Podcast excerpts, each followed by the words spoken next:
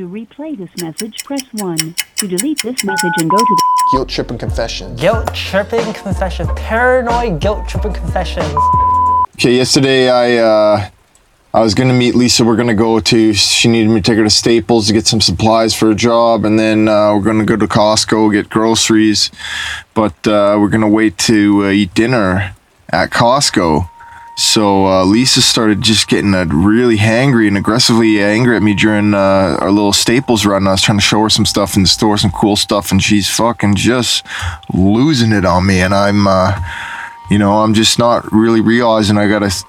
She was she was getting really mad at me, and uh, we got to Costco, and I had my pent up frustrations kind of brewing inside of me when we got there, and I'm like, I'm getting my own hot dog, my own drink, and my own poutine. Then I also got an ice cream cone as well, and uh, a couple refills on a Pepsi.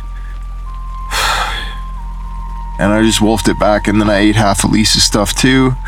And uh, I barely made it. I was walking through Costco in a daze, having an insulin crash, and uh, got back home. I was gonna work on some stuff all night.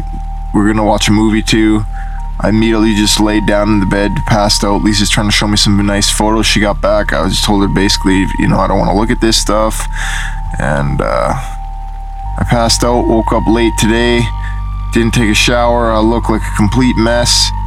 And uh, I'm basically having a poutine hangover. I don't really, I didn't really know that could happen. To replay this message, press 1. To delete this message and go to the Guilt tripping confession. Guilt tripping confession. Paranoid guilt tripping confessions.